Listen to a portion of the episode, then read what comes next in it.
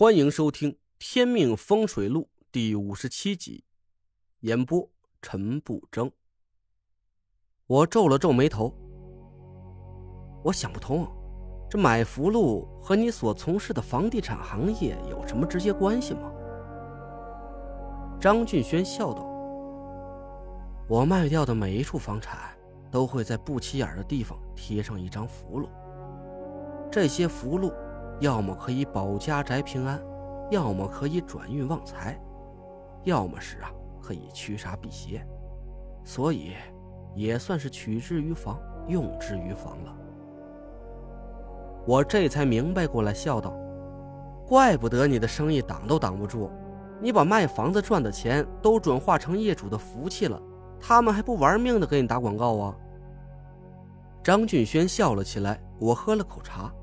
心里隐隐闪过了一点想法，但只是这种想法很不成熟，我也没往深处再去想。张俊轩看着我，露出一脸期待的神色。陈兄弟，我现在的情况你都知道了，不知道你能不能帮我这个忙？我犹豫了一下，张俊轩会错了意，以为我在等他开价。兄弟。只要你点一下头，我。他急忙从包里掏出一本支票，刷刷写了一个数字，撕下来放在我的面前。我看了一眼，虽然脸上没动声色，但我发誓，我差点乐得鼻涕泡都冒出来了。支票上一长串的零，我数了一下，六百万。我的天！我差点给这位金主爸爸当场跪下。现在我正缺钱买房子，这张俊轩就捧着大把钞票找上门来，真是瞌睡有人送枕头，我这是要发达了呀！我回头看着田慧文笑笑：“你和我媳妇都是做房地产行业的，我把你的生意救活了，就怕我媳妇会饿死，这事儿我说了不算，他点头才行。”张俊轩愣了半天，他尴尬地看向田慧文，眼神里满是乞求。田慧文打了我一下：“胡说八道什么呢？”田慧文正色说道：“同行不是冤家，我们互相扶持才可以把生意做大。中州这么大地方，这么多的人口，怎么可能有一家做得完的生意？再说了。”就冲着张大哥这么多年来坚持慈善事业的善举，就算我公司有点损失，你也应该帮张大哥这个忙。张俊轩一脸喜色，他对田慧文深深鞠了一躬。我满意的点点头。其实这个结果早在我的意料之中，我是耍了个小心眼儿。我早就知道，以田慧文的善良单纯，他一定会同意我给张俊轩帮忙的。只是这话从他嘴里说出来，这就是卖给了张俊轩一个天大的人情。在我给张俊轩解除了水土相冲诅咒之后，田慧文的房地产这行业中啊，会得到一个强有力的帮手，这就叫收买人心吧。我嬉皮笑脸，遵命，老婆大人。田慧文犹豫了一下，累赘。你别忘了，今天还要。张俊轩看田慧文有点为难，赶紧说道：“我的事儿不急，这也不是一天两天就能办好的事儿。要是陈兄弟今天有事儿啊，那你就先忙你的，我可以等。”我明白田慧文的意思，我今天还要去五环楼盘帮他解煞，他怕我耗费法力。我笑道：“昌大哥。”你的事儿，我现在就可以帮你办好，只是这个方法有点太简单了，我怕你后悔，觉得这六百万我挣的太容易了。张俊轩愣了一下，容易？我点点头。你听好了，以后你卖出去的每一处房产和地产，只需在正南和东南两个方位添加一点装饰品就可以。那什么装饰品呢？什么都行，只要是金属的就可以。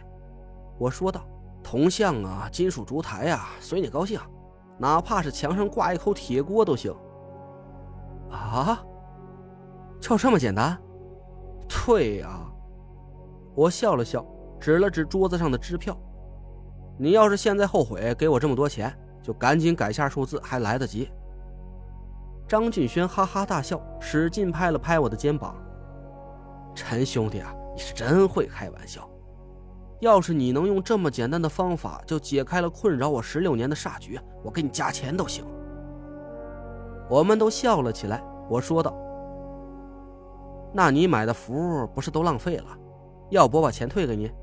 反正我放在店里啊，卖掉也是一样的。”张俊轩笑道：“不必，哪有买定离手又反悔的道理？我实话跟你说，兄弟，这些符我卖给别人啊，说不定还能赚点呢。”闲聊了几句，张俊轩起身告辞。临走的时候，他还是不太放心。哎，兄弟，这方法真能行？我笑着点头，能行，相信我。好嘞，那今天呢，我还有点小事儿，改天我请您二位吃饭，务必赏光啊。张俊轩乐颠颠的走了，我抓起桌子上的支票，手在抖。福禄卖了二百六十万。看风水又赚了六百万，这么容易就赚到了八百多万，我这是在做梦吗？我真想狠狠抽自己一个大嘴巴子，但是又怕一下醒过来。我喃喃道：“慧文，我们很快就会有自己的房子了。”嗯，你真棒。我傻笑了半天，掏出手机给蒋亮打了个电话。让他和潘浩赶紧来店里，我请他俩吃饭。蒋亮这种吃货，一听到“吃饭”两个字二话没说就挂掉了电话。没过多一会儿，就拉着潘浩出现在我的面前。我把他们带到琉璃厂附近最好的饭店，让他们敞开了点菜。这几天辛苦二位了，想吃什么呀？尽管点，别给我省钱啊！我承认。说这句话的时候啊，心里很爽，但是我这副模样看起来很像是一个一夜暴富的暴发户。很快，好酒好菜上了满满一大桌子，我拉着田慧文的手，幸福的都快飘起来了。我喝了几杯酒，吃的是满嘴流油，直到蒋亮和潘浩撑得瘫倒在椅子里打饱嗝，我结了账。和田慧文走出了饭店。我看了一下时间，啊，差不多了，走去楼盘。田慧文有点担心：“你的伤没事了吗？不行就等几天吧。”我笑道：“没事儿，伤都好了。你老公的本事啊，你放心。”田慧文红着脸捶了我一下。我们走到停车场，田慧文开着车。我们一路向五环楼盘的方向赶去。下午五点半，我们到了楼盘，我让田慧文直接把车开到了地下停车场。我问他：“你手头有资料吗？现在还住在这里的都有哪些住户？”田慧文打开背包，翻了一下资料：七栋还有三户，四零幺幺零二还有……我打断了他的话。就告诉我没出事的两栋还有多少住户就行。没出事的，我看看啊。田慧文看了一下资料，三栋一二零三和七零二，一栋只有一户了，就是七零一。一栋七零幺停车位是在哪里？田慧文把车子开到地区停车位，指了指，这个就是他停车位，地区十四号。好。你把车停在他旁边，随便找个空车位就行。田慧文一言把车停在了旁边的十六号车位里，这里行吗？行。我打开车玻璃透了透气儿，我喝的有点多，头啊还在发晕。田慧文有点紧张，他说话的声音都开始抖了起来。累赘，我们接下来要怎么做？我放平了副驾驶的座椅，舒舒服服的躺在上面，打了个哈欠。啊，睡觉。